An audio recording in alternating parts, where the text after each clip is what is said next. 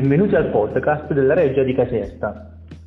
Racconti e storie della Reggia di Caserta, visioni, prospettive e curiosità. Oggi vi parleremo del torneo di Caserta, un memorabile evento che si svolse in occasione del Carnevale del 1846 proprio dinanzi alla Reggia è descritto nell'omonimo libro conservato presso la Biblioteca Palatina. Lo studio dell'opera è a cura del professor Giuseppe Denitto, storico del libro e bibliotecario della Reggia dal 1981 al 2003, e di Gennaro Tortino, funzionario restauratore e attuale responsabile della Biblioteca Palatina. Il torneo di Caserta si intitola così uno dei più pregiati volumi della Biblioteca Palatina che richiama uno dei più bei quadri che ornano le sale degli appartamenti storici. Quadro fu dipinto da Salvatore Fergola.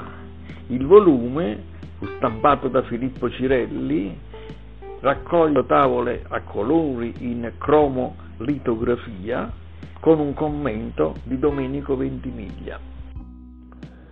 La cromolitografia è una tecnica stampa che si sviluppa a partire dal 1837 ed è la naturale evoluzione della litografia, inventata nel 1796 dal tedesco Alois Senefelder. La tecnica consiste nel disegnare con delle particolari matite grasse, dette litografiche, direttamente su una matrice di pietra calcarea. Il disegno, una volta finito, viene fissato sulla pietra con una soluzione acida. La stampa viene realizzata bagnando la matrice e successivamente inchiostrandola con particolari rulli di pelle o caucciù. Grazie al fissaggio con l'acido, l'inchiostro, a base oleosa, aderisce solo alle parti disegnate sulla pietra, mentre viene respinto, grazie all'azione dell'acqua, in quelle non disegnate. La cromolitografia si basa essenzialmente sulla sovrapposizione di più matrici litografiche inchiostrate, con colori di diversa tonalità, in modo da creare sfumature morbide ed effetti tonali dalle cromie vivaci e sgargianti.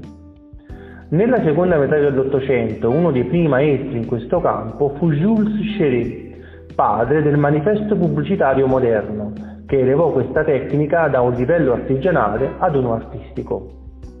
Il torneo di Caserta è quindi uno dei primissimi esempi in cui si può notare un uso magistrale di questa tecnica, utilizzata al meglio per ritrarre i rappresentanti più eminenti della corte napoletana, ciascuno abbigliato col proprio costume d'epoca, in linea con il gusto romantico cavalleresco in voga in quel tempo.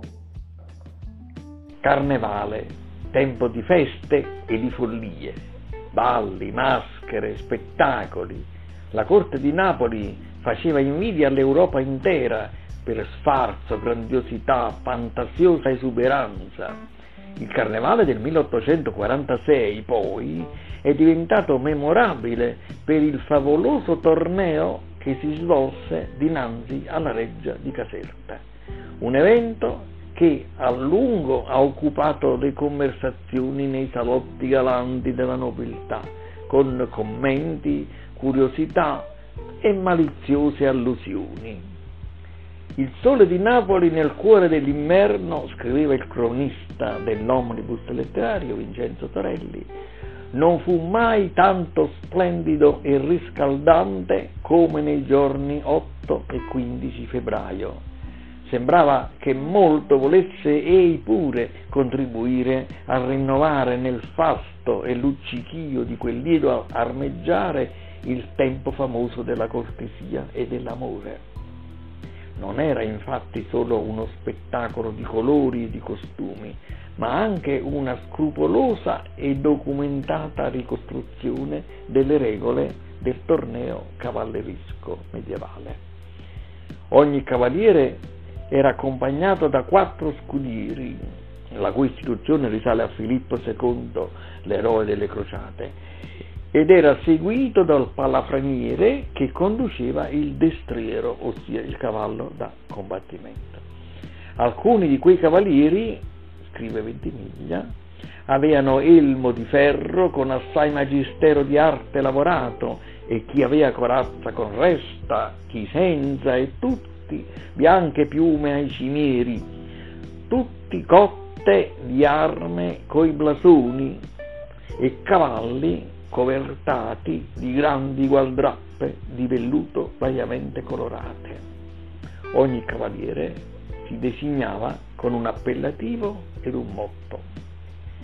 I cavalieri erano divisi in due fazioni, la rossa e la bianca. La fazione rossa era capeggiata dal re Ferdinando II, quella bianca dal comandante generale dell'esercito napoletano, il marchese Nunziante. Ad ispirare nei campioni ardore guerriero, secondo i dettami classici della cavalleria, un egual numero di dame assistiva, incoraggiava, trepidava e gioiva. Le dame giunsero poco dopo mezzogiorno, narra il cronista, su due carri coperti fino alle ruote e tratti da sei cavalli che ritraevano il carroccio dei comuni medievali italiani. Su ogni carro le armi del cavaliere che comandava la fazione e musici, donzelle e paggi. Grande assente era la regina Maria Teresa, poco amante di feste e pompe, ma in prima fila era la regina madre, Maria Isabella, impenitente, gaudente. Ma la vera regina del campo era l'affascinante contessa Gaetani, alla quale, si insinuava a palazzo, Ferdinando avrebbe segretamente dedicato il torneo. Dato l'inizio con squilli di trombe e rulli di tamburi, i cavalieri scesero in campo, percorrendolo al galoppo in tutto lo sfolgorio di armature. Lo spettacolo fu avvincente. Le forze pari. Tutto al fine fu rimesso al duello tra i capi delle due fazioni e fu il re a vincere. Ma contro tutto e tutti ecco entrare d'improvviso in campo a briglia sciolta il misterioso cavaliere nero che indossando le armi di Ruggero e Normanno tutti sfidò e tutti vinse meno il re cui fu pari la cavalcata dei cosacchi, ussari, beduini e lancieri chiudeva lo spettacolo. Arrivederci alla prossima puntata del podcast della Reggia di Caserta.